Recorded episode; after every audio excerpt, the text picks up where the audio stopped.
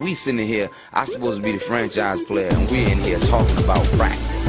I mean, it, listen, we talking about practice. Not a game, but we talking about practice, man. We're not even talking about the game, the actual game, when it matters. We talking about practice. I mean, it, listen, we talking about practice. Not a game, but we talking about practice, man. We're not even talking about the game, the actual game, when it matters. Not, not, not a game, not a game, not a game.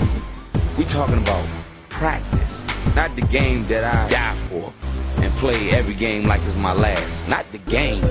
We talking about practice, man. Not the game that I practice. Not the silly game that I practice. Salve a tutti, questa è Radio Play It e siete su We're Talking About. Qui con voi Carmine Skittle.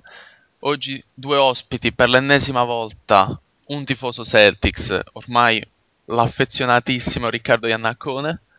Un saluto a tutti quanti. E ritorna Alessandro Gatti nelle vesti del tifoso Lakers cattivo. Tifoso Lakers cattivo addirittura, saluto a tutti quanti anche da parte mia. Allora, stanotte cominciano le finals in anticipo rispetto agli ultimi anni perché i playoff sono durati di meno. Purtroppo per noi appassionati, purtroppo per me che tifavo Chicago. E vabbè, va così. Ma cominciamo subito. Riccardo, Red Auerbach, che tu dovresti conoscere, Conosco bene, conosco bene. disse una volta che i cinque giocatori che partono in quintetto sono quelli che piacciono al- al coach. I cinque che finiscono la partita sono quelli di cui lui si fida. Miami è arrivato in finale anche e soprattutto per come ha finito le partite. Purtroppo. E ciò porta al quintetto Miller, Aslem più i Big Three. Questo quintetto, secondo te, è anche quello decisivo per le finali? Visto che Aslem comunque a Dallas dovrebbero ricordarlo. Allora, partiamo dal fatto che eh, se, Re- se Red ha detto questo, io sono totalmente d'accordo. Red Auerbach, guru assoluto della storia della, della NBA. Sì, è vero, è chiaro che in alcuni casi i coach partono con un, con un quintetto e finiscono con un altro tipo di quintetto. Può essere perché si fidano più di quei giocatori nei finali punto a punto, perché credono a seconda della partita che quella determinata tattica o quella determinata lettura può portare la propria squadra alla vittoria. Quindi ci porta al, al quintetto che tu hai citato, Miller, Aslem e i nuovi Big Three.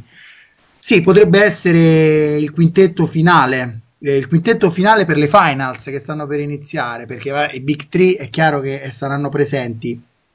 Mentre Aslem e Miller hanno dimostrato nella serie contro Chicago di essere due giocatori chiave che escono dalla panchina. Miller per, per i tiri sugli scarichi, per comunque per una certa mentalità ehm, nell'aiutare i propri compagni, quello spirito di abnegazione che mi ricorda un po' un giocatore Celtic. Infatti, in alcuni forum dei Celtics si diceva spesso: ma perché non prendiamo Mike Miller per la panchina? Aslem invece perché è il capitano, il giocatore, il giocatore fulcro anche del titolo del 2006, lo ha dimostrato e tu lo sai bene Carmine che insomma è un giocatore ancora che può dire la sua sia in difesa e anche in attacco, perché eh, il piazzato di Aslem è un'arma tattica davvero notevole nelle mani di, di Spolstra. Quindi sì, potrebbe essere il quintetto chiave, quello che Dallas deve temere di più. Però non escluderei giocatori come Mike Bibby eh, o, o anche Anthony, perché in determinati frangenti, magari di rimbalzo oppure per un disegno che porti a, a un tiro da tre punti, possono essere comunque dei giocatori da inserire in uno schema che, che Spolstra può usare per scardinare la difesa di Dallas, che di sicuro la difesa di Dallas non è il punto forte eh, dei Mavs e, e di sicuro del, del coaching staff.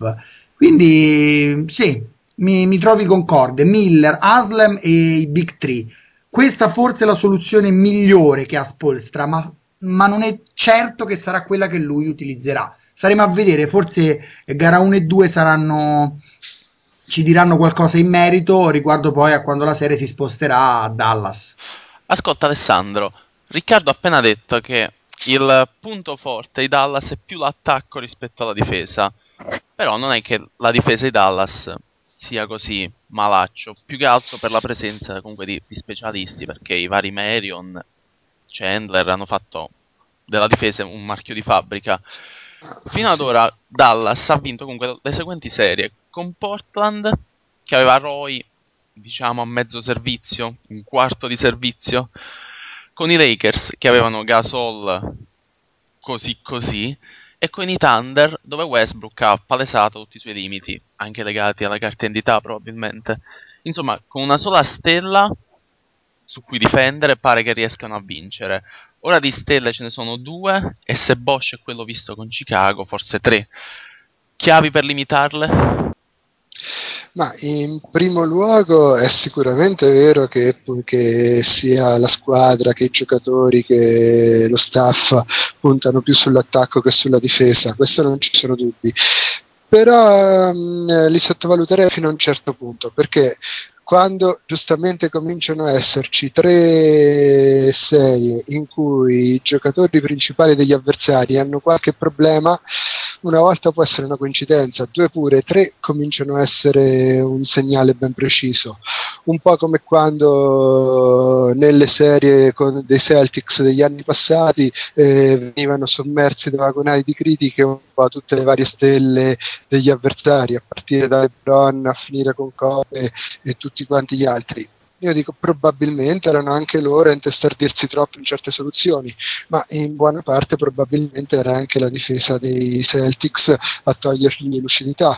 Così in questo modo, adesso ovviamente la difesa dei Mavericks non è neanche lontanamente paragonabile a quella dei Celtics, parliamo di due cose ovviamente diverse, però eh, il, il, discorso che mh, i giocatori principali delle, delle, squadre avversarie, quindi tanto di Portland quanto dei Lakers, quanto dei Thunder, tutti quanti abbiano in qualche misura deluso, probabilmente è anche dovuto a mm, una grossa intelligenza tattica di Dallas, dei Mavericks perché mh, hanno, ecco, contro i Thunder per esempio hanno ingolosito costantemente Westbrook invitandolo a entrare per poi trovarsi un Chandler davanti che metteva difficoltà. Eh, hanno pian piano impedito prima a Roy poi a Cope poi a Durante di penetrare con continuità e questa eh, la penetrazione di questi giocatori per loro sarebbe stata una cosa distruttiva perché non avevano i mezzi per contenerle, impedendoglielo dall'inizio per il modo di difendere eh, hanno, hanno, tolto un'arma fondamentale agli avversari. E poi c'è anche da dire una cosa, è vero che quasi sempre hanno preso 95, 100, cioè, insomma più o meno erano quasi sempre partite intorno ai 100 punti in maggioranza, però è anche vero che nei momenti in cui decidevano di prendere il largo riuscivano a tenere a secco l'attacco avversario e questo si è visto clamorosamente negli ultimi minuti delle partite. Abbiamo visto eh, per esempio contro i Thunder per ben due volte che negli ultimi 5-6 minuti hanno fatto magari un canestro solo, un tiro libero eh, e quasi sempre hanno chiuso in grande rimonta nel finale in quasi tutte le partite delle serie proprio perché l'attacco avversario non, non aveva più lucidità, non riuscivano più a trovare un canestro agevole, quindi magari trovavano lo stesso dei canestri perché Bryant, perché Durante inventavano chissà cosa, ma e quando questa cosa succede una volta, due, tre, quattro, cinque, secondo me è un segnale ben preciso. E è anche un'altra cosa da dire, che normalmente queste partite stratosferiche di qualche giocatore avversario, per esempio Durant che fa 40 punti, Bryant eh, che mi sembra 38, eh, sono avvenute quasi sempre o nella prima o nella seconda partita delle serie, praticamente mai nelle ultime. Quindi vuol dire che eh, avevano anche preso le misure, quindi sono anche capaci di fare quegli aggiustamenti tattici. Non so questo. Un sì. attimo solo. A proposito di aggiustamenti tattici, secondo te vedremo della zona da parte di Dallas? Eh, non è, non è, escluso, non è escluso perché ha i giocatori adatti e perché non può abusare chiaramente perché è vero che né Wade né LeBron eh, amano molto il tiro ma non è più, non so, nessuno dei due più come all'inizio carriera quando eh, non avevano una grande precisione dalla media, ormai ce l'hanno quindi impedirgli la penetrazione magari facendoli tirare può essere una buona strada ma se li mandano troppo il ritmo nel tiro potrebbe essere molto pericoloso anche perché c'è anche Miller, c'è anche Bibby quindi un po' di zona la vedremo ma abusarne potrebbe essere pericolosissimo Quindi io immagino eh, per esempio uh, Marion quasi fisso su LeBron perché non vedo quali altri giocatori possano impiegare, su, mentre su Wade immagino più un trattamento tipo Durante in cui cambieranno continuamente i giocatori impiegati, 3, 4, 5 giocatori diversi impiegati su di lui e poi però nei finali un'aggressività assoluta di Terry sperando che riesca a trovare altrimenti dentro eh, altrimenti dentro uh, Stevenson, Stevenson che è l'unico giocatore che può che ha mezzi fisici se Terry ci riuscisse bene altrimenti ma credo che la tattica nel finale sarà quella io non lascerei troppo libero il tiro a Hit. Riccardo tu come la vedi la cosa della zona? Secondo me, secondo me Carlisle la utilizzerà sicuramente. Dallas ama la zona, gli piace provare a mettere in difficoltà i propri avversari con la zona. Devo anche essere un po' cattivello su questa zona di Dallas. A me non è che faccia proprio impazzire. Eh, adoro la zona, sono anche un po' un purista ah, a, a, livello, a livello europeo è chiaro che nel sistema NBA la zona non è usatissima, quindi una zona discretamente fatta come quella di Dallas può mettere in difficoltà un attacco come quello di Miami. Però concordo con Alessandro, eh, Dallas non ne deve abusare perché se i tiratori di Miami poi entrano in ritmo e può succedere in un paio di gare e lì rischi il massacro vero e proprio. È una cosa chiedo sempre ad Alessandro. eh, Miami è molto più forte di Dallas a livello atletico fisico, però lo era anche Oklahoma City. Uh, anche Miami si è visto che quando riesce a difendere, a correre in transizione, forse dà il suo meglio perché non deve attaccare a metà campo, quindi è più facile giocare su 28 metri. Dallas ha i mezzi per rientrare in transizione contro questa squadra oppure dovrà cercare assolutamente di limitare le palle perse? Ah, dovrà limitarle moltissimo perché in transizione servirebbe un motorino per seguirli. Insomma, magari Terry ce lo può fare, magari qualche giocatore Marion può riuscirci, ma nel complesso come squadra eh, c'è troppa differenza atletica. C'è però da dire una cosa che abbiamo visto per esempio già contro Cloma, le cose eh, vorrei premettere che non sono molto paragonabili perché i Thunder erano al primo ballo ad alto livello, erano la prima finale di conference, mentre qui tutti quanti eh, Wade ha già vinto un titolo, LeBron ha fatto una finale assoluta, una finale di conference, un paio di semifinali, insomma è da anni che nel giro e ha avuto anche quelle sconfitte decisive, Bibby la stessa cosa, insomma ci sono parecchi giocatori esperti che invece i Thunder non avevano. Quindi il paragone si può fare fino a un certo punto, credo che questi abbiano molto di più i mezzi per far valere la loro superiorità atletica. Quello che andrà assolutamente evitato chiaramente è la transizione, ma come ha fatto eh, Dallas per esempio contro i, contro i Thunder? Semplicemente hanno avuto una grandissima attenzione in attacco, hanno cercato di limitare al massimo le palle perse, hanno cercato di tirare, sem- di giocare abbastanza perimetrali in modo da non dare troppo, troppo qualche, di non dare metri di vantaggio, anzi di averli loro, e hanno cercato di prendersi sempre tiri molto agevoli, quindi magari abbiamo visto anche partite in cui cui eh, Novitsky per esempio si limitava a 13-14 tiri per mettere il ritmo quando c'erano tiratori in ritmo e hanno cercato appunto di dare meno occasioni possibili agli avversari di partire in transizione.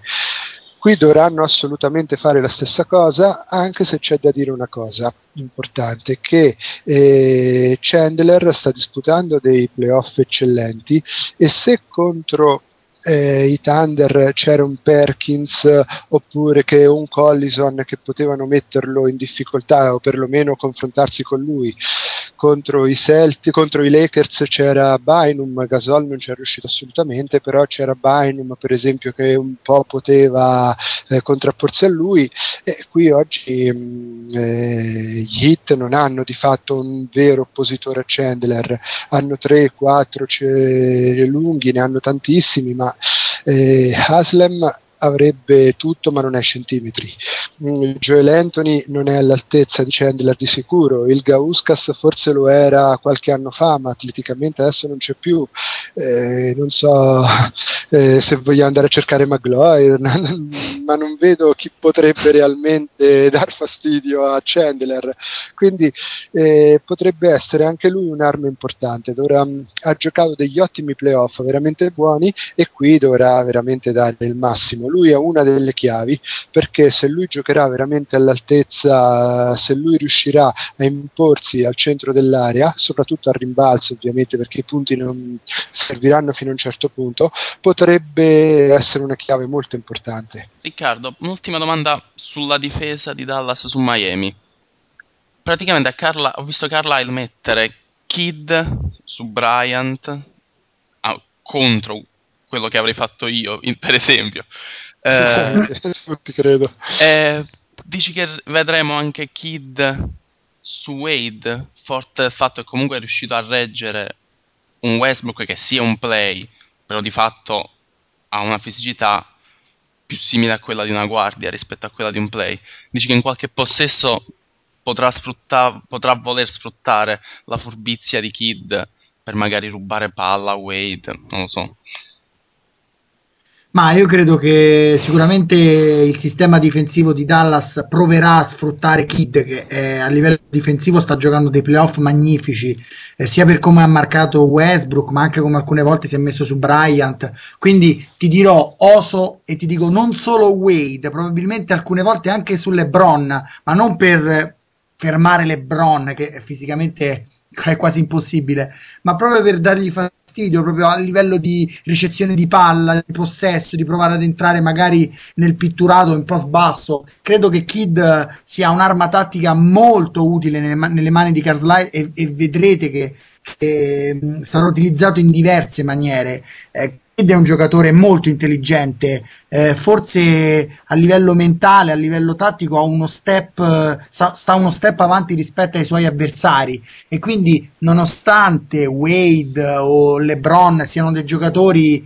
atleticamente più forti a questo punto della carriera e forse pronti anche a vincere il titolo NBA, Kid può, può, mettere in difficoltà questi giocatori, può infastidirli, eh, non limitarli, perché è chiaro che eh, credo che sarà più difficile per Kid rubare una palla a Wade rispetto che a Westbrook però può essere un giocatore che complica la vita a Wade, può sporcare le linee di passaggio, può con dei raddoppi facilitare magari la difesa di, di, di, di Dallas, magari non in transizione, ma sicuramente eh, a difesa schierata non ci sono dubbi al riguardo. Quindi Kid può essere come diceva bene anche Alessandro, come Chandler, una delle chiavi da sfruttare di Dallas, perché è chiaro che Dallas, arrivato a questo punto, deve ammettere a se stessa che, che, che, che Miami è più forte. È l'unico modo per provare a capovolgere l'esito di questa serie, trovare il modo per mettere sotto scacco Miami, perché come ti dicevo in fase di pronostico contro Chicago, secondo me Miami non è imbattibile. Se Dallas e il coaching staff e tutti i giocatori trovano il modo giusto a livello tattico e non solo, ma anche a livello mentale, a livello di provocazione, ma non di provocazione di aizzare contro LeBron e Wade, chissà cosa, ma magari metterli in una situazione di impasse, cioè fare in modo che vanno in confusione. Se trovano il modo giusto e le chiavi giuste, secondo me Dallas può vincere queste finals. Certo, è difficile, però non è impossibile e di sicuro Kid può recitare un ruolo chiave in questa situazione di, tra virgolette, mettiamo eh, caos nel, nella struttura dei Miami Heat. Riccardo, ok limitare i Big 3, ma chi limita quello col 41 dall'altra parte? Gli Heat hanno perso con i Bulls gara 1, cioè l'unica dove Chicago ha tirato con percentuali decenti da 3 a mio parere l'unico modo per battere una difesa comunque spettacolare come quella di Miami è quello di costringerla, a, di costringerla ad aprirsi, quindi riuscire a bucarla da fuori. Dallas pare abbia i numeri per poterlo fare. Per dirti ti leggo un paio di dati. Dallas ha, ha vinto 46 a 30 il confronto di triple con Portland, 49 a 15 con i Lakers, 38 a 22 con Oklahoma City. Forse Spolstra dovrà un po' lavorarci su? È una domanda molto interessante perché pone la lente di ingrandimento su due fattori che reputo decisivi in queste finals. Da una parte le percentuali da tre. Io concordo con te che Dallas per vincere ha bisogno del tiro da tre e deve tirare bene, molto bene. Eh, un, ricordo un pochino come stavamo dicendo in fase di pre-registrazione, ricordo un pochino la serie tra Lakers e Orlando con Orlando nel 2009 che tirava bene da tre e tutti dicevano ma adesso vedrà che vanno fuori Magic, adesso vedrà che vanno fuori Magic. Invece i Magic riuscirono ad arrivare fino alle finals, però lì il tiro da tre eh, si inceppò e questo va anche detto fu merito di una difesa dei Lakers davvero straordinaria perché eh, tutti eh, cercano sempre di, di di dire no, ma la difesa dei Lakers non è fantastica. Invece, nei due anni in cui i Lakers hanno vinto il titolo NBA, eh, hanno dimostrato di avere una difesa magari non come quella dei Celtics, ma ci siamo molto vicini. Quindi sì, eh, Dallas deve cercare di evitare di, di, di, fare come Orlando, cioè ha tirato bene fin qui e deve continuare perché eh, se, se, se, si inceppa proprio contro i Miami rischiano, rischiano brutto perché Dallas comunque si basa anche sulle triple di Terry, sulle triple di Kid, sulle triple di Stojakovic dalla panchina, sulle triple magari non tante, però spesso fondamentali di Novischi, eh, quindi, o di Stevenson, quindi, eh, o Stevenson, quello che sia. Comunque eh, Dallas ha bisogno di questi tiri da tre punti e mm, forse anche troppo. Tu però metti anche eh, l'accento da, da, un'altra parte, cioè chi marca Novischi. A me la cosa che interessa di più di, questo, di questa parte di domanda è gli arbitri come arbitreranno con Novischi. Perché eh, Novischi onestamente non credo sia marcabile in questi playoff. Eh, da quello che ho visto contro Portland, Lakers e Oklahoma, non credo ci sia un giocatore dei Miami che possa fermare eh, Novischi. Credo che Spoelstra ci, proverà, credo che metterà Aslem eh, nei momenti cruciali e non...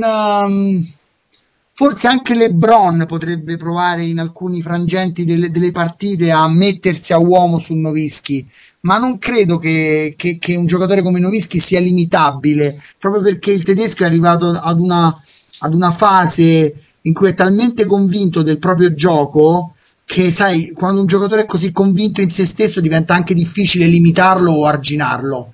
Ma allora io mi sposto sulla questione arbitri. Eh, Novischi ha un tipo di gioco, soprattutto questo, questo gioco che è andato via via maturando, perché nei primi anni della sua carriera era un giocatore più perimetrale, invece adesso gioca molto più in post o spalle a canestro. Ok, Novischi non è marcabile, ma quando gli faranno fallo, verranno fischiati questi falli? oppure se dall'altra parte Wade riceverà certi trattamenti o LeBron riceverà certi trattamenti, Novischi avrà gli stessi trattamenti, perché secondo me questo è, una, è un aspetto fondamentale, perché il gioco di Novischi prevede questo e infatti nella serie contro Oklahoma si è visto, Novischi è andato spesso in lunetta e in alcuni frangenti c'è qualcuno che ha polemizzato dicendo sì però quando Dallas andava ad Oklahoma i fischietti finivano in gola e Novischi riceveva molti meno liberi di quando Dallas giocava in casa.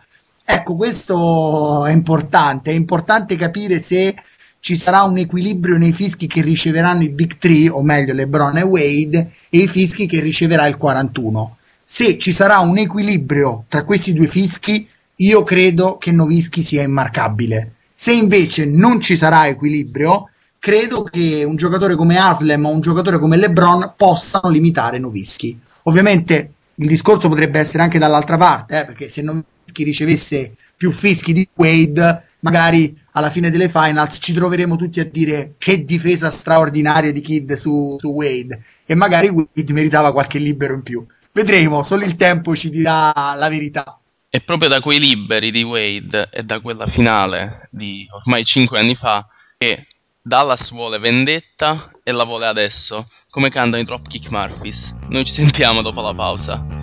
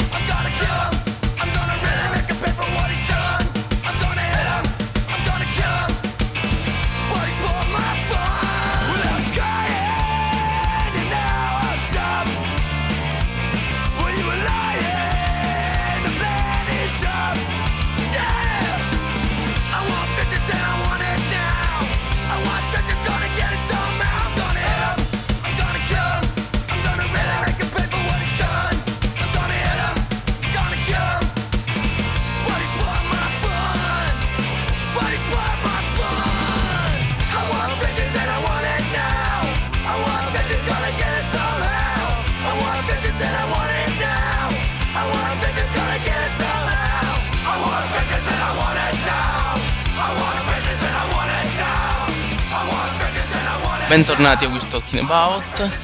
Abbiamo analizzato un poco tatticamente la serie, adesso passiamo ai profili degli strateghi veri e propri della, diciamo, delle finali. Alessandro, a me Carlisle non piace, probabilmente non piacerà mai, però faccio mea culpa. C'è da dire che Dallas in questi playoff ha giocato una bella pallacanestro, forse un po' elementare, però bella e sicuramente la migliore tra le quattro finaliste di conference. Ecco, quanto è merito del buon Rick e quanto di quello che a mio parere è il vero coach in campo, ovvero Jason Kidd, già citato nella prima parte? Carlisle è probabilmente un allenatore che non piace neanche a se stesso, però in questi playoff il lavoro probabilmente è buono. Lui è uno che nella sua carriera ha sempre creato dei sistemi offensivi molto basati sulla circolazione di palla e poco sugli isolamenti. Questo sistema però è quasi sempre risultato un pochino troppo rigido eh, con pochi adattamenti alla difesa avversaria e dato che anche a volte si lasciava un po' a desiderare, ha sempre fatto meno strada nei playoff di quanto avrebbe potuto. Anche quegli ottimi Pacers eh, della fine carriera di Reggie Miller avrebbero potuto fare probabilmente più di quanto in realtà è stato fatto. E anche a Detroit eh, arriva, eh, i Pistons sono arrivati al titolo quando hanno giubilato lui e chiamato Larry Brown quindi eh, ha avuto qualche, diciamo, qualche difficoltà, l'ha avuta sempre. Adesso il sistema è molto più libero di come era abituato, è sempre molto basato ovviamente sulla circolazione, pochi isolamenti, tiro da tre, che sono un po' eh, i dati caratteristici di Carlisle, però è un sistema eh, molto libero eh, dove i giocatori hanno maggiore possibilità di scelta e di adeguarsi molto di più a quello che fanno gli avversari, cosa pericolosissima se hai dei giocatori dall'ego spropositato come la maggioranza delle NBA, ma se hai gente mh, che si mette al servizio della squadra di grande intelligenza tattica come la maggior parte dei Mavericks, la cosa paga tantissimo. E poi eh, probabilmente gran parte del merito di questo funzionamento e di questa capacità di adeguarsi, di leggere quello che accade in campo è appunto Jason Kidd.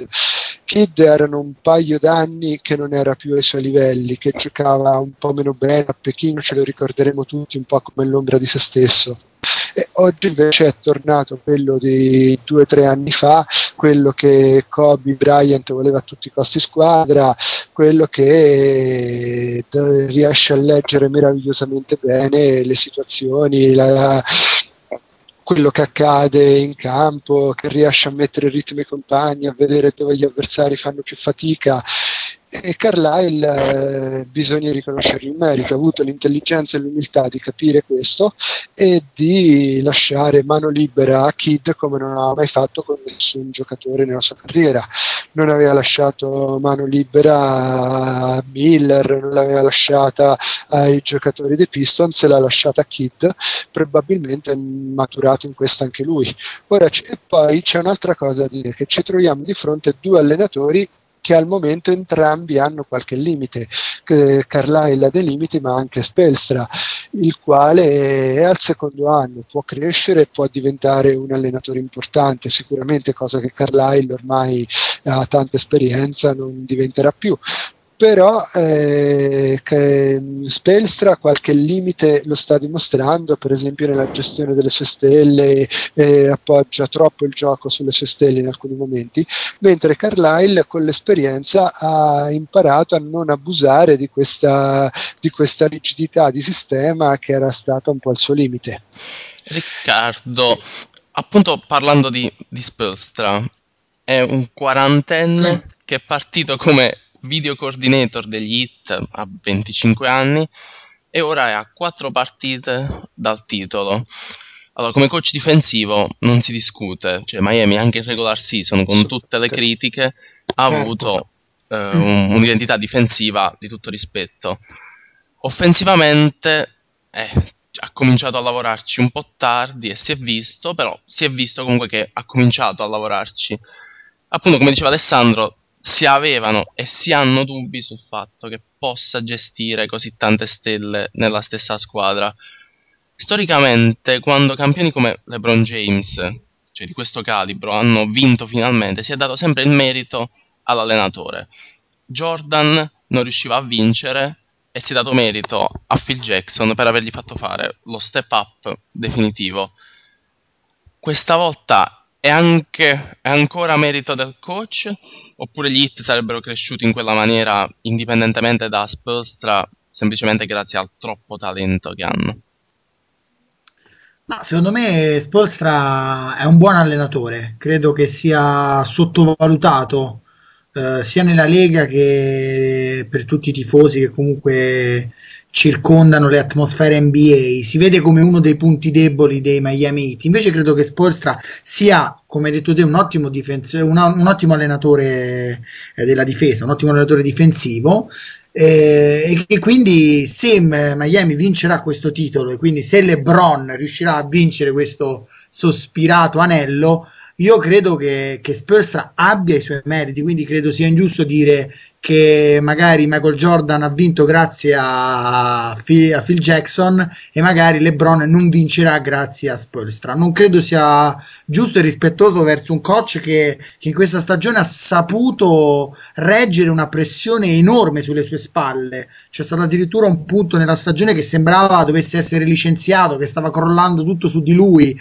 LeBron dopo la sconfitta proprio contro Dallas, tra parentesi, gli diede quella famosa spallata come l'aveva data in precedenza differenza a Mike Brown.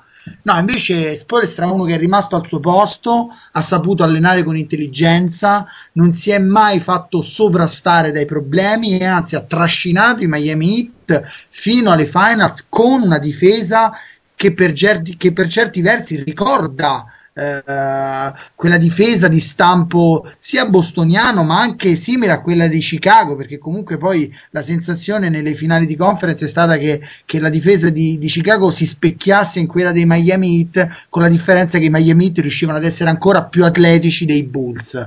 Quindi va dato merito a Spoelstra. Poi sì, eh, l'attacco non sarà straordinario e di sicuro Spoelstra ha le sue colpe, nonostante ci sta cominciando a lavorare però va anche detto che allenare in attacco gente come LeBron James o come Wade non è facile, perché LeBron James e Wade tendono comunque a strafare perché sanno di essere dei campioni, sanno di essere delle superstar e quindi amano gli isolamenti, amano buttarsi nel pitturato, amano penetrare, amano prendersi tiri senza senso che entrano per lo stupore generale, anzi tra lo stupore generale e quindi eh, sono dei giocatori difficili da gestire a livello offensivo. Quindi da una parte è vero che è colpa di Spolstra che non è riuscito in nove mesi a trovare un, un sistema che eh, rendesse al meglio l'attacco eh, poderoso eh, messo in eh, insomma nato dalla mente di, di Pat Riley e forse dalla mente di, di Wade che come alcuni dicono scherzosamente era lui l'executive of the year. Eh, il general manager migliore è sicuramente Wade perché è riuscito a convincere Bosch e LeBron a trasferirsi a Miami. Sicuramente Spolstra poteva fare di più in quel frangente, però diamo a Spolstra quel che è di Spolstra. Se gli hit sono alle finals è anche merito suo, direi almeno il 50%. E dall'altra parte ricordiamoci, allenare gente come Bosch, come, come Wade, come LeBron, metto il punto proprio su Bosch, che è un giocatore che si ostina in questi uno contro uno, si incaponisce a voler battere il diretto avversario.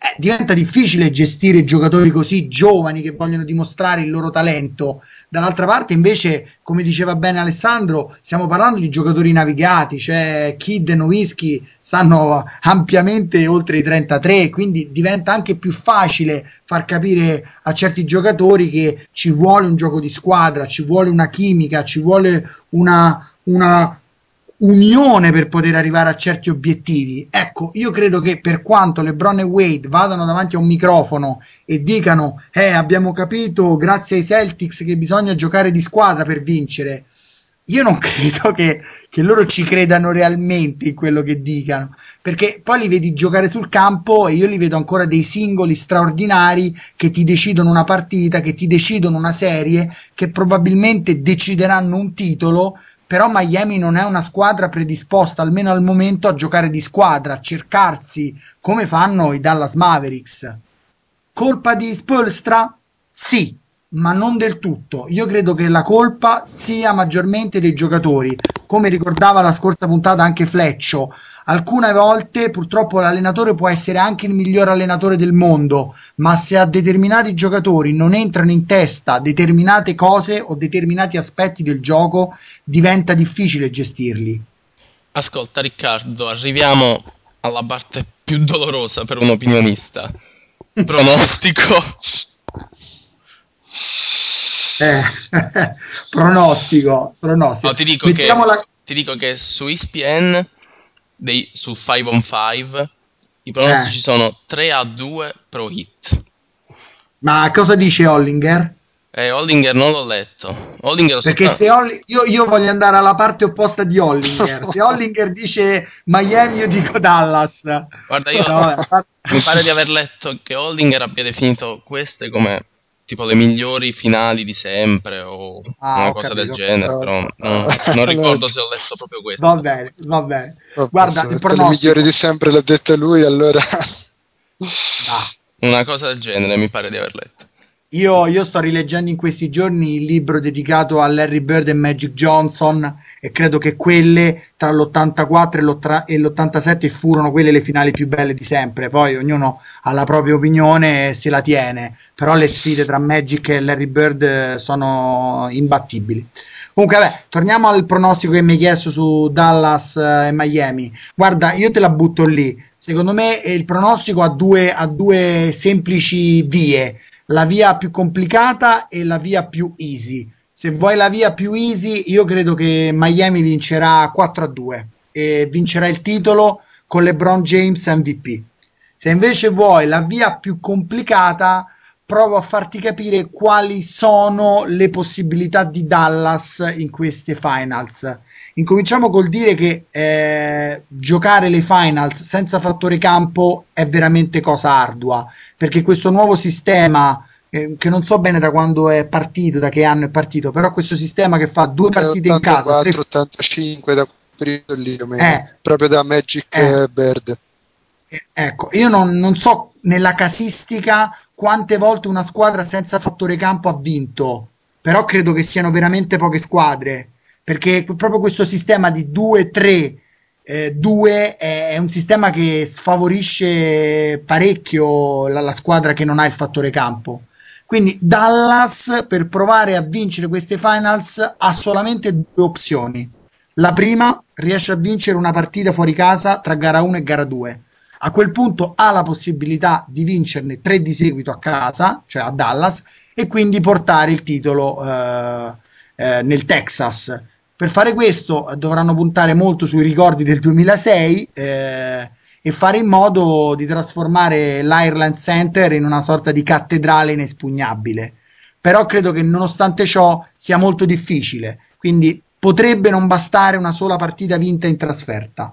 A questo punto c'è la seconda possibilità, che è molto più remota, però non è da escludere perché Dallas ha dimostrato sia contro i Lakers sia contro Oklahoma che due partite in trasferta consecutivamente le può vincere. Quindi se Dallas riesce a vincere sia gara 1 che gara 2, e quindi gara 1 per me eh, rischia di essere un turning point fondamentale, allora a quel punto se Dallas riesce a vincere sia gara 1 che gara 2, ci sono molte probabilità, anzi forse più dell'80% di portare il titolo nel Texas.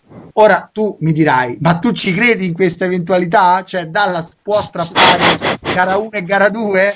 Oppure eh. Dallas può vincere una tra gara 1 e gara 2 e poi vincerne tre di seguito eh, a Dallas? Eh. Io credo di no, eh, credo di no e credo che Miami si laureerà campione NBA 2011. Però nello sport non si sa mai, Miami riuscì a fare un'impresa simile proprio nel 2006 e quindi visto che secondo me questo dovrebbe essere l'anno di Novischi e, e Kid perché se lo meritano più di LeBron e Wade, io, di, io, ti dico che vincerà Miami, ma in cuor mio spero che, che sia, l'anno di, de, sia, l'anno dei Mavericks. Tu Alessandro?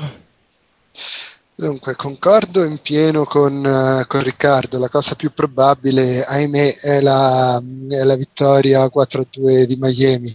Dico ahimè al di là del tifo personale o meno, perché vedere questa squadra di fronte a una squadra che gioca a circolazione di palla, pochi isolamenti, eh, zona, molti aiuti di squadra, quasi nessun giocatore che si prende tiri assurdi, ma quasi sempre eh, si cerca il giocatore più libero, eh, letture ottime delle situazioni di gioco. Contro una squadra con tre stelle che fanno il bello e il cattivo tempo grazie alla loro forza fisica, al loro talento e alla loro superiorità, ecco, principalmente atletica, il, non riesco a tifare per la seconda, è più forte di me, al di là della simpatia per una squadra o per l'altra, che per me onestamente pari sarebbero. Però è più probabile, ahimè, che vinca, che in questo caso vinca la forza atletica e, il, e, ehm, e la potenza fisica dei tre. Comunque vorrei una, un altro spunto di riflessione, però per dare qualche speranza vai, vai. in più ai, ai Mavericks potrebbe essere questo, che fino ad oggi la, la miglior squadra in trasferta è stata sicuramente Dallas in regular season sì, ma anche altre sono andate bene, non c'è stata questa differenza rispetto alle altre, ma ai playoff in trasferta è stata una squadra strepitosa, ha vinto regolarmente Oklahoma City, a Los Angeles, conquistando appunto in trasferta a Boston, sì, altro che. Quindi è probabilmente la miglior squadra in trasferta di tutta l'NBA. Quindi se c'è una squadra che può riuscire a dar fastidio a Miami a casa sua oggi è Dallas. Questo sicuramente anche perché hanno le chiavi per capire quali sono le loro difficoltà e i loro punti deboli, hanno l'abilità di capire i momenti di difficoltà degli avversari, cosa che non tutte le squadre hanno, anzi loro l'hanno ad altissimo livello e quindi potrebbero anche dar fastidio in qualcuna di queste. Io credo più che riescano a vincerne una o due a Miami piuttosto che tre di fila a Dallas. Tre di fila a Dallas um, la vedo alquanto complessa vincerne, francamente. Ho anche un altro spunto, lo vorrei condividere con voi.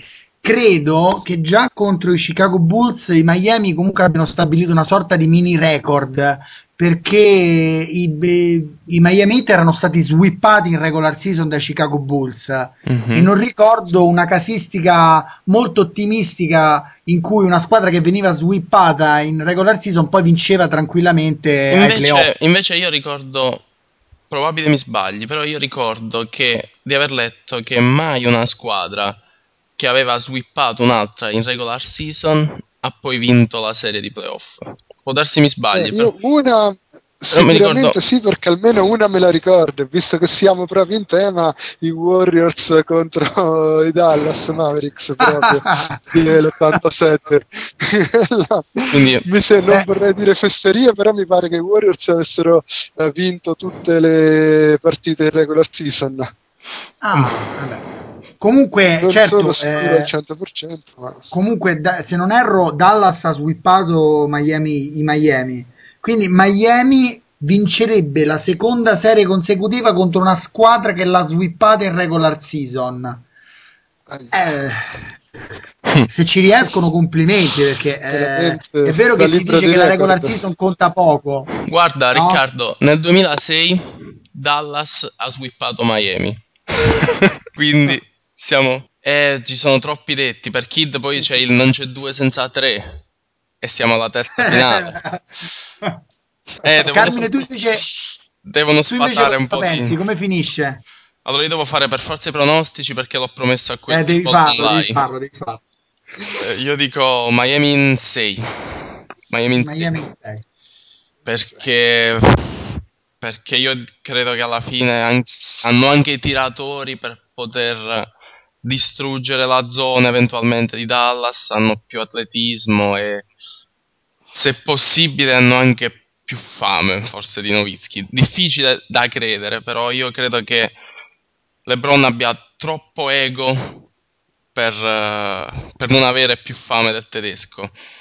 Oddio, aspetta, su questo vorrei discutere perché mentre i Miami Heat hanno festeggiato molto il titolo della Easter Conference, io ho visto proprio un Novischi che ha alzato la coppetta e poi se n'è tornato subito negli spogliatoi. Quindi, secondo me, Novischi in quanto a fame è imbattibile, credo. Eh, Però è chiaro che Miami, Miami è calda, cioè vuole vincere e si vede però più fame di Novischi non credo, non, non ci scommetterei. Concordo in pieno e poi basta sentire le, le interviste a fine partita con Novischi diceva sì sì bravi abbiamo battuto i Thunder ma ancora non abbiamo concluso niente, arriva eh, Cuban stessa cosa, arriva Carlisle uguale, arriva Terry stesso discorso, tutti quanti a dire sì vabbè abbiamo vinto ma è solo una età, non abbiamo concluso niente ancora, eh, la vittoria deve arrivare, mentre giustamente gli hit a fine partita, tutti che festeggiavano, siamo grandi, siamo forti, siamo qua, là. La differenza di, di interviste e di dichiarazioni è stata assoluta. Vabbè, ma gli hit secondo me fanno rumore a prescindere, cioè anche, anche alla loro presentazione hanno fatto tutto quello che hanno fatto. LeBron quando ha battuto i Celtics si è inginocchiato, neppure avesse eh, lì però lo capisco, eh, lì lo capisco perché i Celtics erano stati veramente la sua ombra, cioè come quando Peter Pan cerca di raccogliere la sua ombra perché ha paura che sfugge via. E Tibodo ecco, non è lo però... stesso discorso? Battere Tibodo finalmente? Sì, sì, sì, co- credo che sia lo stesso discorso. Forse, forse Boston di più perché Tibodo è un uomo, mentre Boston è proprio una franchigia che dietro ha una storia eh, pluridecennale. Quindi io, io, capisco i festeggiamenti di LeBron. Eh, però ti dico, uno dei motivi per cui LeBron non è venuto a Chicago è perché Thibodeau non era esattamente l'allenatore che lui voleva. Quindi per lui forse contava quel pelino di più battere Chicago quest'anno. Sì, sì, sì, può darsi, si entra nel campo delle opinioni, sì, sì, sì. però ribadisco, eh, nonostante comprendo LeBron James, eh, che ripeto, personalmente e soggettivamente anche il giocatore che mi piace di più dei de, de Miami Heat, credo che forse un atteggiamento da squadra che ha fame per davvero non si sarebbe scomposta così tanto per una vittoria nella Easter Conference. Visto che tu prima hai citato Red Auerbach, Carmine, ti volevo, ti volevo dire questa brevissima citazione, no? Tu sai che nel Garden, nel Boston Garden, oltre ai banner dei Celtics ci stanno quelli dei, dei Bruins, no? Sì, sì. E, e i Bruins sono soliti festeggiare, insomma, erano soliti festeggiare al termine di, all'era di, al tempo di Red Auerbach, erano soliti festeggiare i titoli di division, pensa, i titoli di division. E Red Auerbach diceva sempre ai giocatori, no? Diceva ad Havlicek, a Bill Russell, cosa si festeggiano? Non contano niente quei titoli, conta solamente vincere le finals. Quindi capisco LeBron da una parte, però un giocatore che ha veramente fame eh, non dà troppo peso a certe vittorie. E avendo cominciato con Red Auerbach, io direi che si può anche chiudere con Red Auerbach. Quindi io resto col mio 4 a 2 Miami. Magari sbaglio per l'ennesima volta e per l'ennesima volta Dallas vince quando io la do perdente. Però ripeto, a me non dispiacerebbe un titolo a LeBron e compagni. Comunque, detto questo, un saluto a Riccardo. Un saluto a tutti i nostri ascoltatori. È strano, ma abbiamo detto tutti e tre 4 a 2 per Miami. Quindi è impossibile che ci azzecchiamo tutti e tre. Impossibile. E... Assolutamente sì. Un saluto anche ad Alessandro Gatti. Eh, ricambio, ricambio sia a te che a Riccardo che a, che a tutti coloro che avranno la, il piacere di scaricarci. Eh, quest'anno niente finale Boston Lakers, mi dispiace. Eh vabbè, ma non fare così, però mi metti, metti di... e sono triste così di punto in bianco. e detto questo, possiamo cedere la linea a Davide Poz e al suo angolo sulla NCAA. Ciao ragazzi. Ciao. Ciao.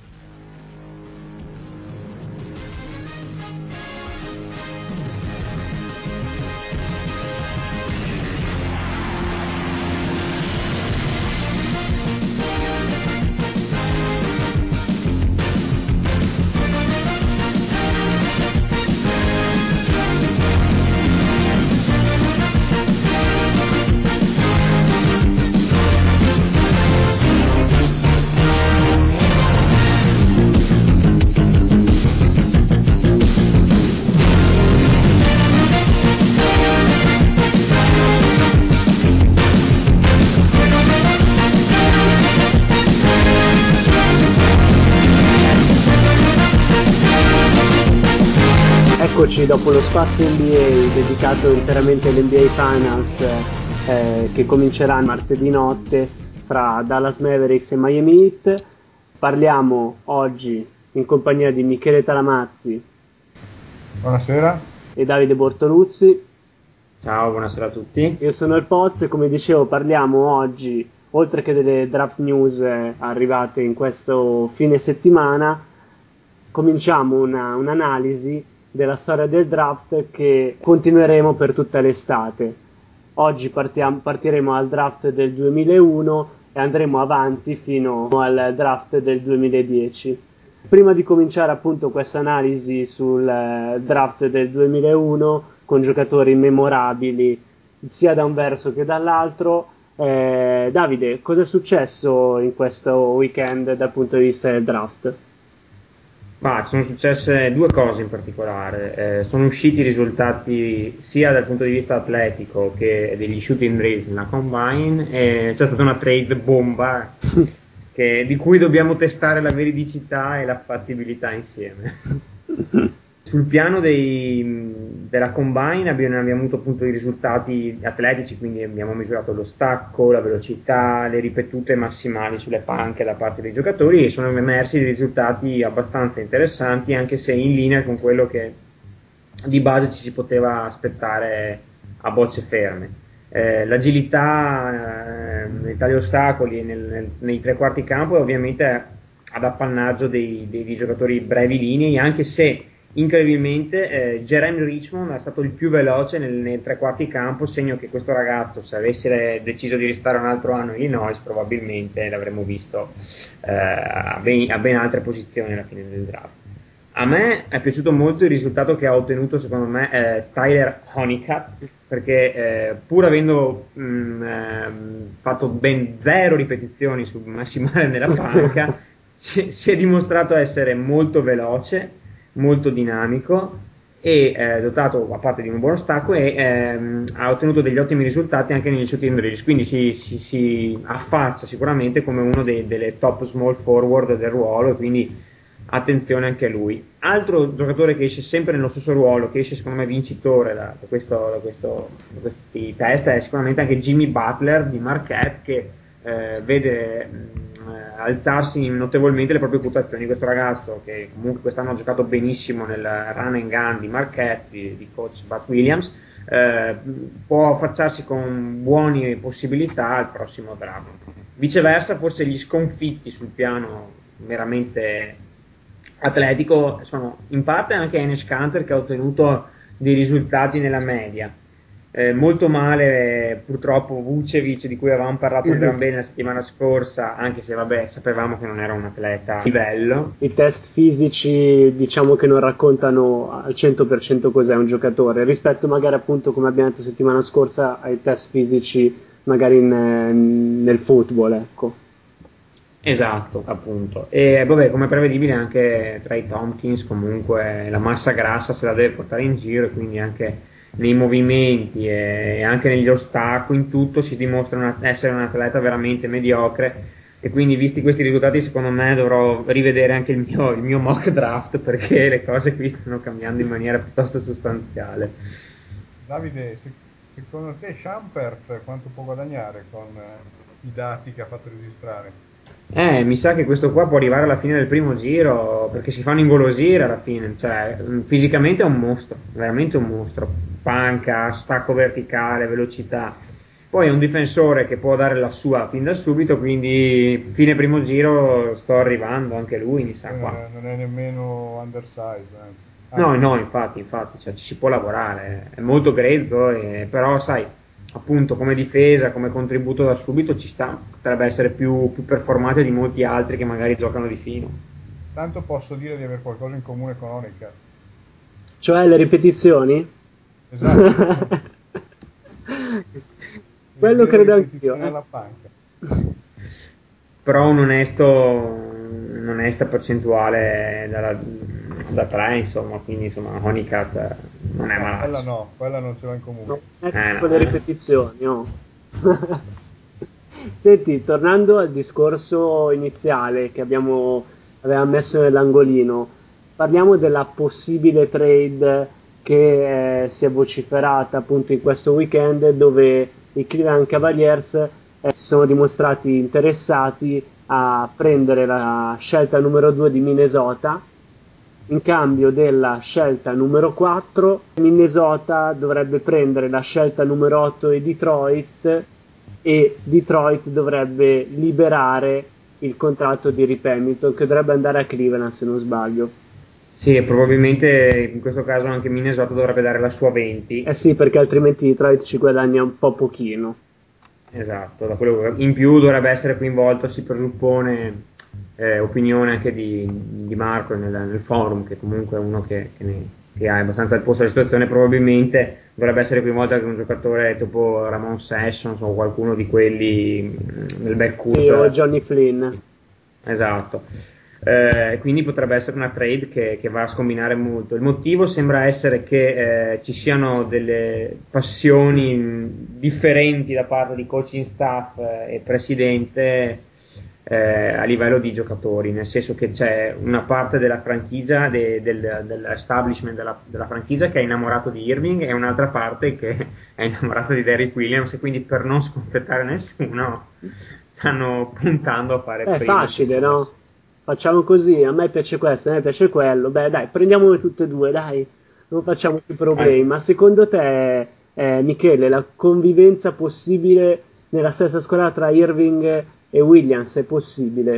È possibile sì, perché se, come dicevo la settimana scorsa Davide, il pick and roll Irving Valanciunas eh, mi stuzzicava, anche quello Irving Williams, eh, anzi forse di più, io per Williams ho un po' un debole. Eh, sicuramente sarebbe, sarebbe una, una, buonissima accoppiata e eh, come dicevo anche a Davide in altra sede eh, secondo me potrebbe anche togliere un po' di pressione a Williams, nel senso che comunque sarebbe la scelta numero due, eh, c'è Irving eh, diciamo, gli farebbe un po' da, da, da paracadute. Ecco, Williams eh, sinceramente come ho detto a me piace tanto ma non so quanto possa dare eh, subito, se possa avere subito un rendimento da, da, da, da, giocatore franchigia o se possa anche diventarlo. Ecco. Sicuramente di fianco un Irving avrebbe un po'... Se si farà, io ho qualche dubbio, ma se si farà eh, è anche possibile perché Minnesota la 2 ha eh, diciamo, la posizione di Williams un po' coperta. Utah, volendo anche, anche se Williams ha detto di essere un 3 e non un 4, però secondo me eh, per adesso è più 4, quindi anche Utah era abbastanza coperta, quindi eh, anche per questo motivo da, da, questo può nascere l'idea, se alla 2 avesse scelto un'altra squadra per dire Toronto io non credo che eh, nasceva neanche questa idea, non era neanche possibile. E senti Davide, eh, ti volevo proporre un rumors che è uscito settimana scorsa che parla appunto della possibilità che Utah preferisca Kemba Walker a Brendan Knight. Secondo me è follia, ma proprio follia, follia allo stato puro. Cioè, cioè io, io non, non, non, lo so. Cioè, eh, io capisco che, che Walker sia cresciuto tantissimo, che abbia meritatamente vinto quello che ha vinto quest'anno, che abbia avuto onori e riconoscimenti. Però stiamo parlando di, un, di, un, di una combo underside con un tiro oscillante. Io veramente mi stupisco che sia un giocatore da top 10.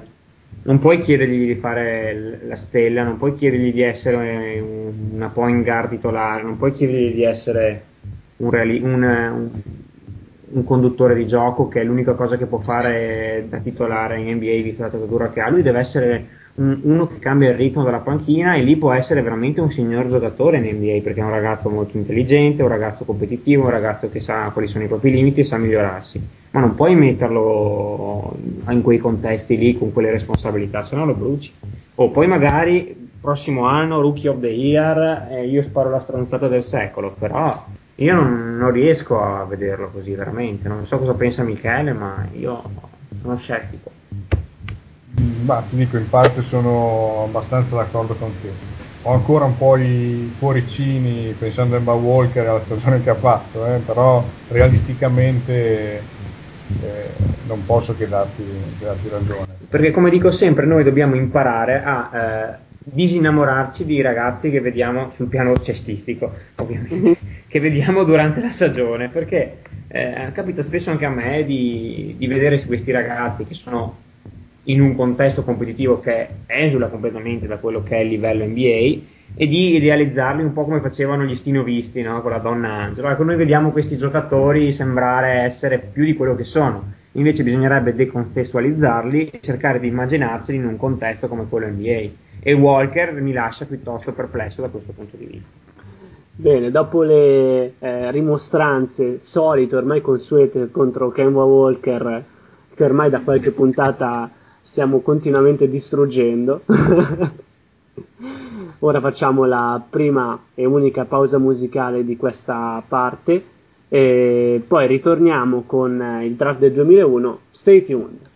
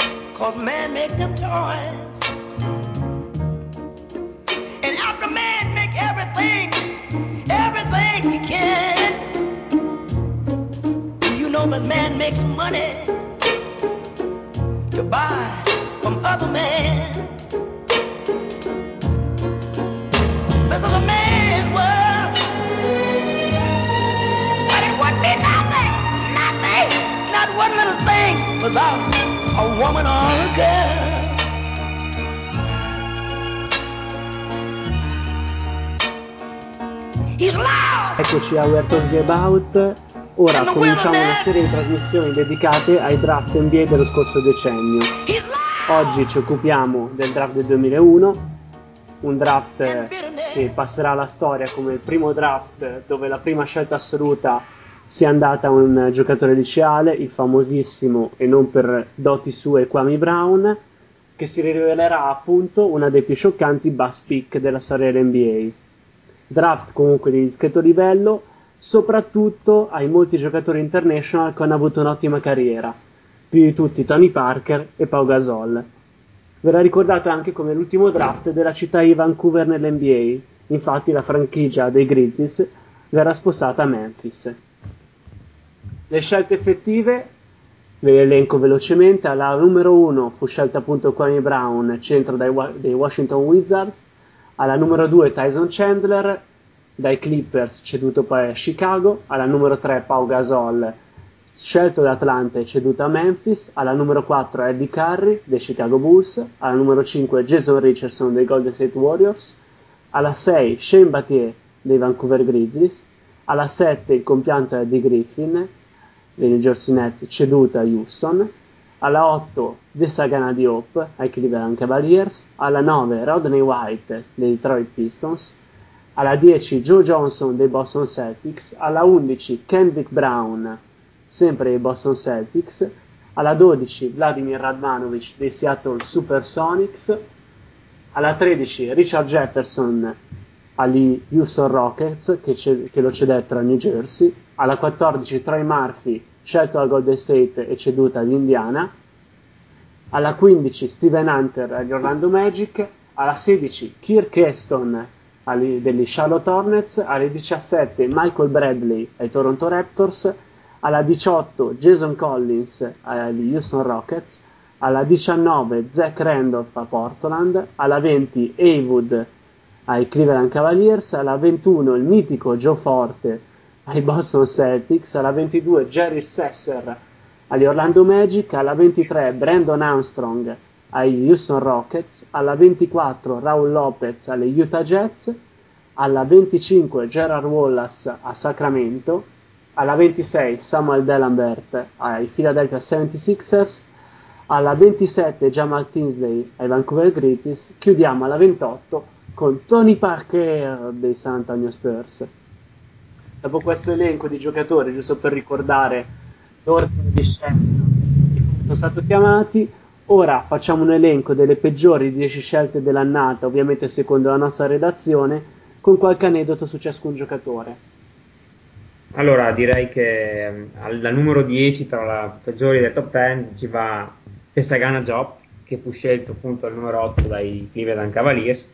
Alla 10 ci sta proprio perché fu scelto alla 8, anche se comunque è- ha avuto una carriera NBA quasi dignitosa se comparata con quella dei- delle top pick nel nostro flop, diciamo. Fu scelto appunto dai Cleveland Cavaliers e dopo delle stagioni mediocri iniziali eh, fu, fu spedito ai Dallas Mavericks dove ebbe forse il suo apice nella carriera anche se si viene ricordato maggiormente a parte per la eh, ottima capacità come stoppatore e intimidatore per un video che due fans fecero su di lui sul eh, sottofondo della canzone Jump di, di Chris Cross che, vena- che veniva mandato in onda durante i timeout delle partite dei Mavericks. Eh, diciamo che la sua carriera è stata quella di onesto comprimario, forse magari un po' strile come la numero 8, quindi ritengo che sia giusta la posizione numero 10 in questo top of the flop. flop. Alla numero 9 Michele che, chi troviamo? Abbiamo Vladimir Radmanovic, niente meno che il cadetto spaziale, come lo chiamò Jackson o anche il mio marziano preferito. E, seguendo la linea di Davide, diciamo che anche qui lui fu scelto la numero 12 da Seattle, eh, stiamo in quelli ancora che hanno avuto una discreta carriera, dai.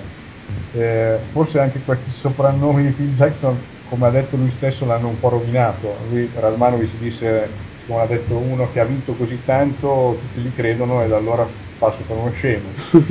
Eh, comunque, un'onestissima carriera, 5.000 rotti punti, un playoff del 2008 da starter nei Lakers del, del primo anello del, del recente tripit. Chiaro, non ha mai sviluppato il, il potenziale che, che, ci si aspettava e che ha indotto Seattle a sceglierlo alla 12. Un po' questo suo essere anche uno spirito libero eh, ne, ha se- ne, ha sempre fatto un, un personaggio aneddoto su di lui, multa di 500.000 dollari per essersi infortunato alla spalla nel 2007 facendo snowboard. Si seppe qualche mese dopo e quindi arrivò la multa perché come sapete non, non si possono fare sport rischiosi quando si è sotto contratto per una squadra NBA. Alla 8 abbiamo secondo me Steven Hunter che appunto scelto dalla, alla 15 dagli Orlando Magic una carriera da, da onesto comprimario tra gli Orlando Magic, i Phoenix Suns e i Philadelphia 76ers. Eh, medie veramente quasi in, in, inutili, cioè no inutili scusate, senza alcun tipo di rilevanza, una carriera veramente nell'ombra e diciamo che si è meritato questa posizione perché veramente è stato talmente inutile che, che non riesco neanche a trovare qualcosa da dire. E quindi passiamo avanti. Passiamo alla 7, Michele. Il mitico Gio Forte invece ne ha tante di cose da dire. Il mitico Gio Forte, sì, perché se oggi Danny Ainge è quello che ha scovato Rondo e che ha architettato i Celtic dei Big 3, nel 2001 fu quello che scelse Gio Forte prima di Tony Parker o, o volendo anche prima di Gilbert Arenas Forte, il talento di Forte non è mai stato in discussione, l'abbiamo visto anche in Italia, il problema era, erano gli alti e bassi morali. Diciamo che il botto lo fece da rookie quando si presentò nello spogliatoio dei Celtics con indosso la 32 giallo-viola di Magic. Da lì in poi la carriera NBA non è, non è andata molto bene, è passato anche a Seattle, ha avuto anche i picchi di un arresto per il classico possesso di marijuana e armi che in America non si nega a nessun giocatore, e anche una scattottata nel campus di North Carolina con un giocatore di football. Eh, in Europa abbiamo, abbiamo, visto anche in Italia, anche tuttora in Italia, eh, il suo acuto è stato il primo italiano nel 2007 con Siena quando ha vinto lo scudetto, arrivando da una buona stagione a, a Patrasso. Poi l'esperienza di Kazan e poi ancora Italia, Fortitudo, Udine, Pavia e recentemente Pistoia. Ovunque non ha eh, incantato dal punto di vista no, soprattutto la Fortitudo è stata un'annata meravigliosa. No, ma tenderei a sottolineare che la Fortitudo è fallita. Pavia, Pavia siamo, siamo lì lì nel senso che è. Eh, la Snyder um, anche, per cui io inizierei a toccarmi. Beh, comunque l'ultima chicca ce l'ha regalato una decina di giorni fa, eh? quando in gara 3 contro Casale Monferrato si dice si sia rifiutato di, di, scendere in campo nel secondo tempo dopo una lite col compagno di squadra Varnado per una discussione su come giocare il pick and roll. In realtà lui poi ha detto tramite il suo agente che c'è stato un misunderstanding eh, con coach Moretti gli aveva chiesto se se la sentiva di entrare, lui ha risposto certo che sì perché fai queste scenate, Moretti forse non ha capito o forse non voleva capire, fatto sta che non ha più fatto entrare. Vedremo come andrà a finire. Sono poco fiducioso sul fatto che rimanga Pistoia. Beh, ha girato più maglie in Italia lui di qualsiasi italiano, incredibile. In Lega 2 ha trovato un po' la sua nicchia, perché comunque ha un talento debordante e pur con gli alti e bassi in Lega 2 è un signor giocatore, se devi salvarti eh, senza troppe pretese può andare bene, chiaro che se devi vincere non puoi affidarti a lui. Se devi salvarti o devi fallire anche. Tra l'altro, Davide, passiamo alla 6, chi abbiamo? Eh, Kendrick Brown, che fu scelto appunto numero 11 dai, dai Boston Celtics. Eh, un passato collegiale allo Scaluzza Walton Community College, quindi um, Junior College, dove fu uno dei migliori giocatori americani nella stagione e quindi fu direttamente scelto dai Celtics davanti appunto a certi nomi come quello di Parker o Arinas. Eh, la sua carriera NBA non fu mai molto brillante, arrivando al massimo sui, ai 5 punti a partita e fu falcidiata da grossi problemi alla schiena. Poi iniziò la sua carriera da giramondo tra la Cina, addirittura eh, la, la, la D-Liga, gli Anaheim Arsenal, che non esistono neanche più come squadra. La scorsa stagione l'abbiamo visto in Turchia e questa stagione è ufficialmente free agent, quindi è stato fermo, non ha giocato, e quindi anche in questo caso siamo di fronte a un bel bust perché la undicesima scelta, che solo, dopo soli nove anni è già disoccupata, insomma, non è un, bi- un bel biglietto da visita, ma non è, non è, il peggiore, tra l'altro. No, no, no, no, ce ne sono di meglio. chi troviamo alla 5, Miki? Tale Michael Bradley. Ah, chi? non so se lo conoscete. Ah, io da Michael tifoso Bradley. Raptors purtroppo sì. Ah, ecco. Scelto la 17 da Toronto, pensa Davide che NBA.com ci dice che nel 2005-2006, la sua ultima apparizione NBA a Filadelfia, viaggiò a 14 rimbalzi di media però parametrati sui 48 minuti. Ah, ok. ah, eh, c'era sempre l'inganno sotto, quindi cos'erano? Uno. Però era la prima cosa che c'era scritta nella sua scheda di NBA.com. Beh, in effetti prendendo un rimbalzo ogni 4 minuti, giocando 4 minuti, la media poi viene abbastanza elevata, no? Aveva 2,3 in 8 minuti di, di media. Un califfo, cacchio, eh? Califfo con problemi alle ginocchia, un lungo pulito tecnico che forse avrebbe dovuto provare prima, prima l'Europa, prima di avere appunto questi problemi alle ginocchia, perché tutto sommato la sua prima annata a Granada non fu neanche malato, poi era, era già abbastanza cotto. Scelta la 17, due chiamate prima di Zacran. E se non sbaglio adesso è ritirato, sbaglio? Sì, sì, sì, ha giocato l'anno scorso in Danimarca qualche, tre partite campionati di alto livello. Esatto. per una diciassettesima scelta di dieci anni fa, direi molto bene. Mark e Zach Randolph giocava i playoff NBA e chi playoff NBA quest'anno.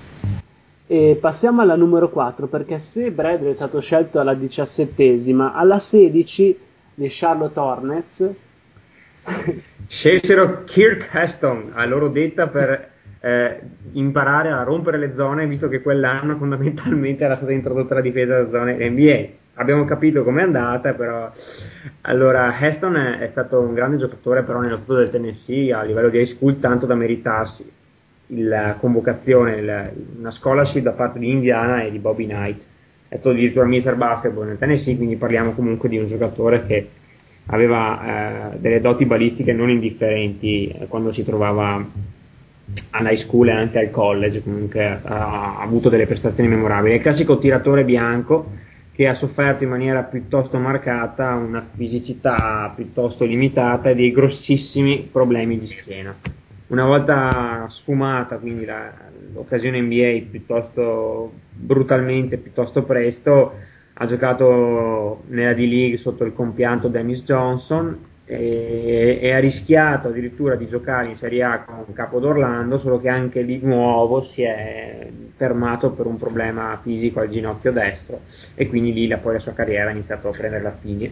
Tanto che nel 2010 è ritornato alla sua high school per eh, allenare la squadra di pallacanestro mattino della sua scuola. Quindi un altro ritirato. Bang, benissimo.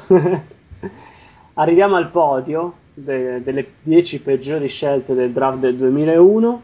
E chi troviamo, Michele? Un tuo idolo? Certo, Rodney White, l'attuale stella dei Bulls, eh? Attenzione, degli Shandong Flaming Bulls. Ah, eh, sì. eh beh, Giusta puntualizzazione. Rodney White è una, uno di quelli che vengono definiti party player, con troppo talento e troppa utilità per non far bene ovunque andasse, pur se gli fregava il giusto, diciamo. Eh, a North Carolina Charlotte giocò un anno e fece una stagione eh, clamorosa, diventò Freshman of the Year per la ESPN e addirittura qualcuno arrivò a indicarlo come primissima scelta assoluta. Lo scelsero invece i Detroit Pistons alla 9, dopo un anno se ne disparono cedendolo a Denver, però da lì in poi è iniziata la leggenda di Robin White. Nel 2003 eh, passò alla storia per aver vomitato durante una partita contro i Knicks sul parquet del, parquet del Madison Square Garden e poi vabbè è arrivato un po' di tutto, anche una condanna a due settimane di carcere per spari alla guida in una serata a Washington DC. Era un gioca- è un giocatore perché gioca ancora in Cina clamoroso, 205 cm con una capacità di giocare sia dentro che fuori eh, spaventosa. È stato anche in Europa, tra Spagna a Marresa, Italia a Pesaro con una promozione in Serie A e addirittura una puntata al Maccabi. Secondo me però questo non era semplicemente il basket che, che faceva per lui, quello l'ha trovato tra Porto Rico e Cina dove fa la spola eh, continuamente, può ventelleggiare, come si dice qui da noi, con la siga. Io lo, lo vidi eh, qua a Cremona dal vivo contro, contro l'allora Vanoi Soresina quando era a Pesaro, fece una partita una, cioè, giocando con una semplicità veramente disarmante, fece 20 con 9 su 11 dal campo e due schiacciate eh, fantastiche. Soprannominato anche Wink, occhiolino, perché quando mise le lenti a contatto eh, mi davano fastidio eh, a giocare e facevano sbucare gli occhi durante il gioco. Bene, se pensiamo di essere giunti alla conclusione, ovviamente abbiamo ancora due posizioni a scalare del podio. Chi troviamo alla 2? Per la serie al peggio non c'è mai fine, eh, l'Oliver Miller de noi altri, abbiamo di fronte Eddie Curry. Curry, Curry aveva delle, delle, delle, capacità, delle skill tecniche all'high school che erano veramente strepitose. Un giocatore con uno stile alla Zach Randall, scarso verticalista, fisicamente ancora più imponente, mari da pianista, eh, da far venire le bave a molti scout. Purtroppo però per una serie di coincidenze sfortunate, unite probabilmente ad un'intelligenza e a una maturità piuttosto relative, diciamo che la sua carriera ha preso una piega piuttosto negativa, mettiamola in questo senso. Scelto dai Bulls con la quarta scelta, eh, stava comunque progredendo in maniera anche dignitosa, comunque, riuscendo comunque a sfruttare anche abbastanza bene il suo talento quando fu fermato da problemi di aritmia cardiaca eh, che poi furono diagnosticati per una cardiomiopatia. Eh, costretto dai Bulls a effettuare un test della, del DNA per cercare di capire se questo difetto fosse congenito, quindi mh, sedimentare questa diagnosi, ehm, Curry si rifiutò di, di, sottoporsi all'esame, quindi fu tradato a, a, New York come tutti conosciamo e da lì diciamo che la carriera ha preso lo scivolo verso la fine pur avendo appunto quanto, qualche partita roboante sul piano diciamo statistico, avendo fatto anche comunque una buona stagione sotto Isaiah Thomas che risulta essere anche la, stranamente la peggi- una delle peggiori della storia di New York e coincise in maniera quasi sinistra con le migliori cifre della sua carriera. Un uomo vincente. Però, dimmi? Un uomo vincente. Vinc- un uomo vincente, esatto però Kerry è anche famoso per più che anche e soprattutto per le sue caratteristiche e per gli aneddoti fuori dal campo. Eh, I sette figli da tre donne diverse potrebbero essere già sufficienti, ma visto che non gli basta, come se non bastasse la, la fauna femminile, diciamo che a suo carico c'è anche un'accusa di molestia sessuale del suo chauffeur, tale David Kuczynski, che accusò eh, il buon Eddie di maltrattamenti, molestie sessuali, eh, epitodi, di, aver, di, essere stato insultato con alcuni epitodi, tra cui eh, fottuto ebreo, eh, pusher di crack, schiavo bianco, diavolo bianco e dulcis in fundo, gran maestro del Ku Klux Klan. Per cui insomma diciamo che ce ne sono per tutti i gusti, ecco. e abbiamo anche tralasciato alcuni particolari piuttosto agghiaccianti e scabrosi di questa relazione o comunque presunta molestia. Poi ci sono anche degli aspetti tristi della vita di Kerry, come l'omicidio della, della figlia della, della, sua ex ragazza, perché comunque lui viene da queste periferie urbane dell'Illinois che comunque insomma hanno anche probabilmente contribuito a questa sua, a questa sua formazione che ne hanno determinato inevitabilmente la, la carriera non per niente efficace e su, di successo che un giocatore con quel talento tecnico avrebbe potuto avere. Sì, ricordiamo che tra l'altro Curry ha ancora 28 anni, quindi non è propriamente da buttare a livello di età, ma ormai... Ah, fisicamente è un, un, un rudere. Sì, esatto, esatto. Solo a quel livello. Ma chi abbiamo alla numero uno? Abbiamo ovviamente colui che è stato anche scelto alla numero uno. Quindi il Jamarcus Russell della pallacanestro, il bust più grande degli ultimi 15 anni, perlomeno. Abbiamo Kwame Brown, prima scelta dei Washington Wizards. Per forza alla 1 appunto perché fu una primissima scelta. Eh, se mi scegli nel draft non te ne pentirai mai, disse Kwame Brown a Michael Jordan durante il workout con Washington. Ecco, ora Kwame Brown gioca a Charlotte per Michael Jordan, secondo me Jordan se l'ha ripreso perché Brown ha un debito morale nei suoi confronti. O gli farà i mestieri in casa o, farà quello che faceva Kuczynski. O il contrario, eh.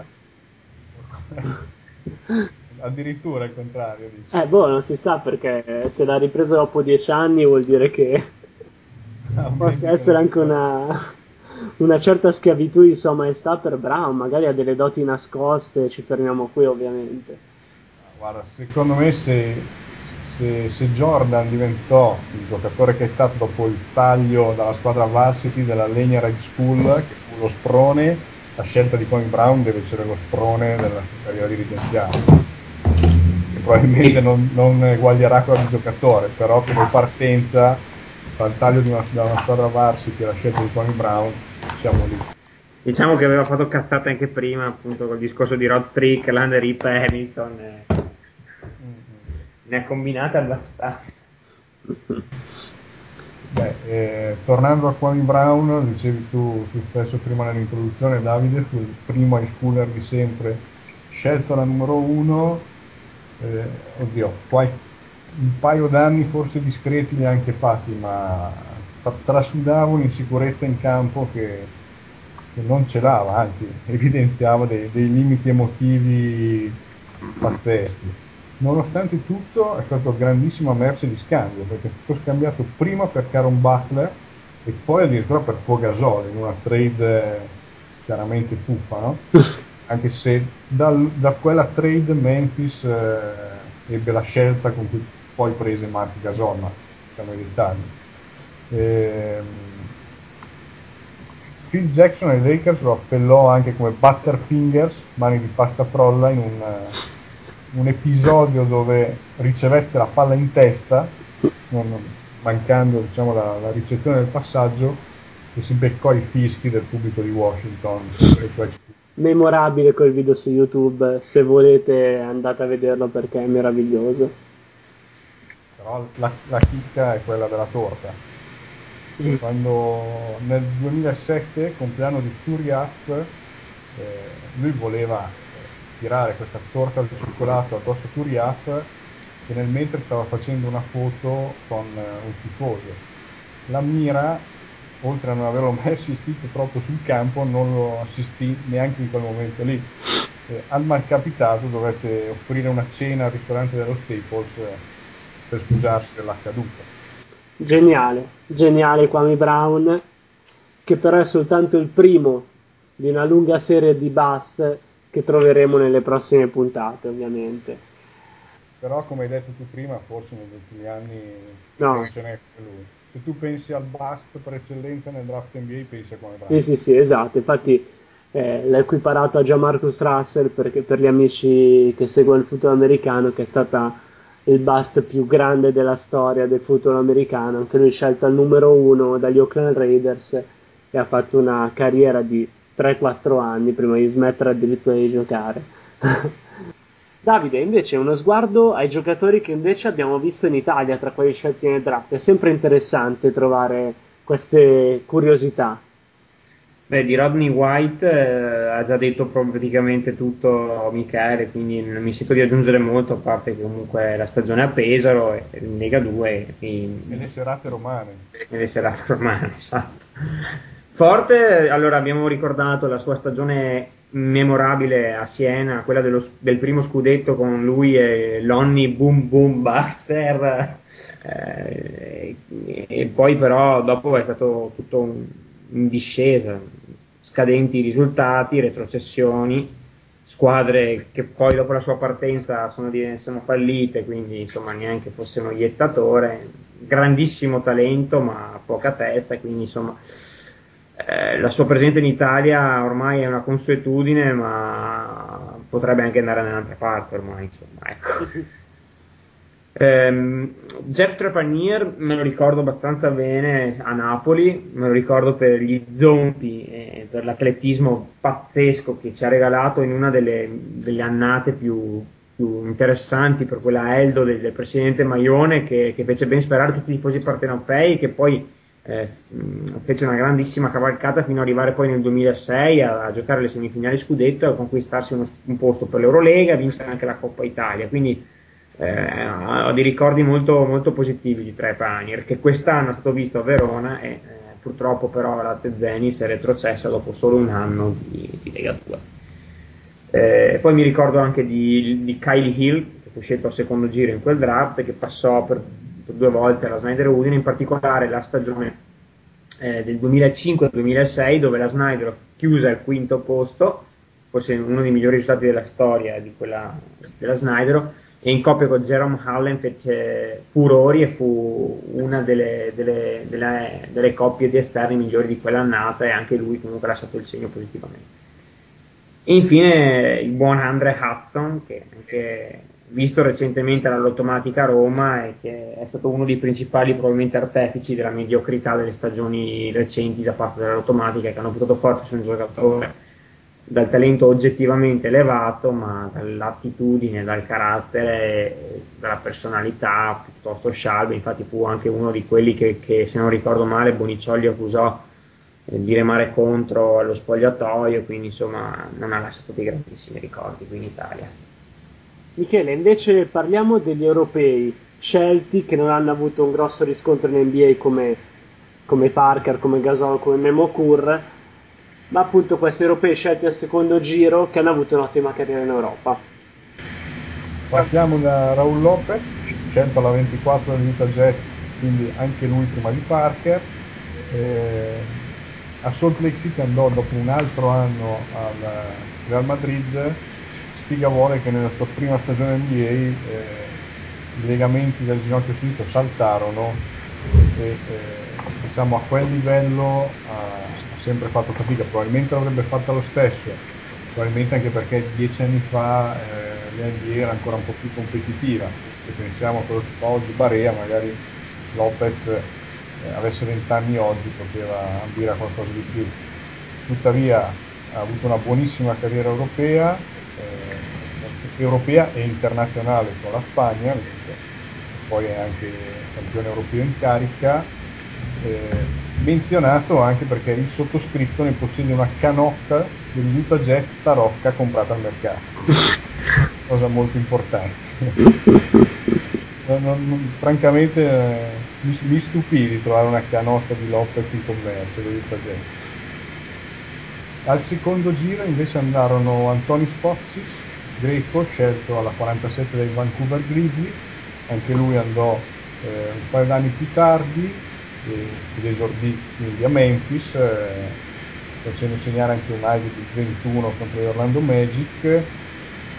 Forse anche lui andrò in un momento un po' non presto ma in un momento forse sbagliato per la, per la sua crescita. Forse dall'altra parte dell'oceano si aspettavano un giocatore propenso a diventare in ala, in ala piccola. In realtà in Europa è sempre stato più un 4 un secondo lungo ed è anche sempre stato un signor giocatore, ha avuto una carriera forse non da stella assoluta come si pensava quando aveva 18 anni, però una signora carriera, tre Euroleghe vinte l'ultima di recente, sei titoli in Grecia, un oro europeo, un argento mondiale, una carriera di tutto rispetto. Alla 55 invece venne chiamato Robertas Yattokas, anche conosciuto come il socio di Ivan Drago, attualmente al Pamesa Valencia, una onestissima carriera europea, forse anche la, la riprova che il fisico non basta per giocare a basket, fisicamente è devastante per, per il mix di potenza e agilità, ma tecnicamente non ha mai incantato. La classica chiamata europea degli Spurs eh, qualche volta va male anche a loro. Sì, tra l'altro scelta la 55, quindi era un rischio abbastanza calcolato. Passiamo ora alla parte finale, la parte più divertente. Riscriviamo il draft, ovviamente soltanto le, primi- le prime 15 scelte. Spero nasca una conversazione sui forum eh, di Playtusa dove magari analizzare e fare dei commenti su queste nostre appunto eh, su questo nostro ordine di scelta.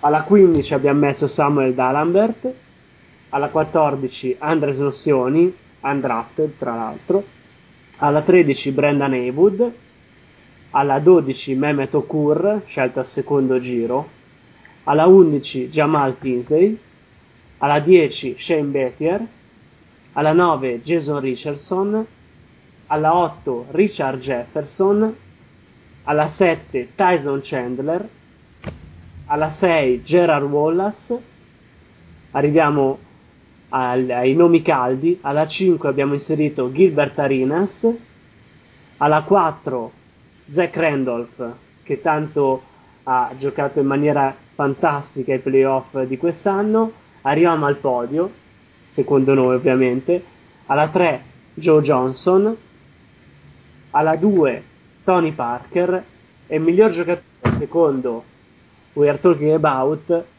del draft 2001 è Pau Gasol, scelta la numero 3, che per noi è la numero 1. Beh, sì, sono abbastanza d'accordo con, con queste scelte perché alla fine il talento di, di Gasol, la sua carriera, forse se consideriamo i titoli vinti è una dura scelta per lui e Parker, ma forse io avrei messo Parker, però era difficile scegliere in effetti. Eh. Sì, anche, se- anche secondo me Parker forse si fa preferire per, eh, per il periodo che ha fatto al suo, al suo meglio. Complessivamente poi ci può stare anche Gasol alla 1. Però, Anche perché la gara Gasol non è ancora, cioè forse non è ancora arrivato, mentre mh, Parker sembra essere in una fase di declino della sua carriera, Gasol forse può dire ancora qualcosa in NBA a buonissimo livello. per me Parker al suo meglio era avanti a Pogasol.